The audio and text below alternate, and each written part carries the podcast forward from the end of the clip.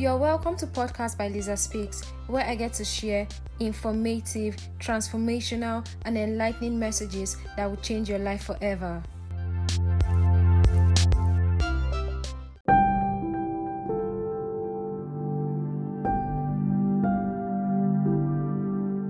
Good evening, everyone. How was your week?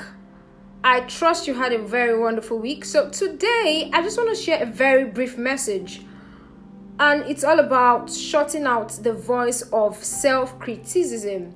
So, you know, sometimes, and even most times, we are the ones that find fault with ourselves. We we do not like ourselves, or we seem to criticize ourselves so much that we do not see anything good about ourselves, but we prefer other people.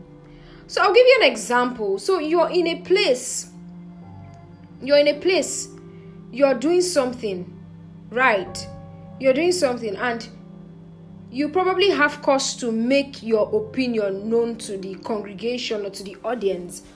But you're so conscious about yourself, like, oh my god, I'm not sure what I will say will make sense. Okay, they will laugh at me and all of that. And then you fail to make your valuable consideration.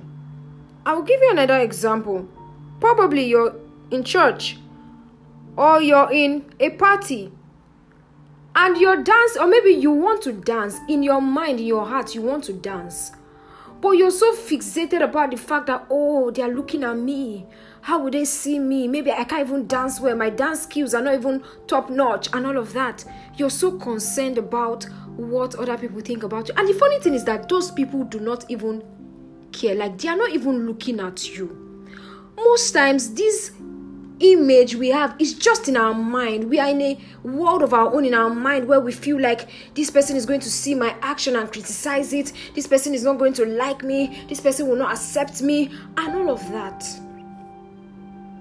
I just want to call us to, you know, appreciating ourselves, loving ourselves, being our own best friend refuse to criticize yourself. Refuse to be overly critical about the things that you want to do or the things you you want to do or the things you should be doing because of how you think other people would see you.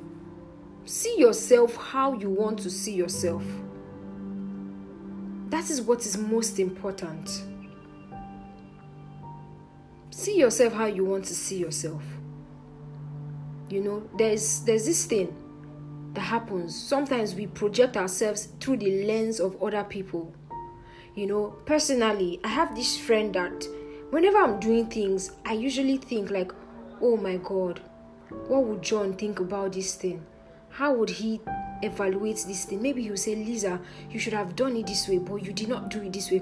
Most of the times, I see myself through his lens, and I will not lie to you, it puts me on pressure. But to tell myself, and I did it. At some point, I told myself that, see, you're not going to be seeing yourself through the eyes of this guy. You're not going to be living based on the expectations of people on of you, but you're going to be seeing yourself through the eyes of God, through what God wants you to see, what what God wants you to be. Rather, so if God wants me to be the president of a nation, and my friend is saying that I should just be a local government chairman. I don't see myself through that lens of local government chairman. I see myself through the lens of the president as God sees me.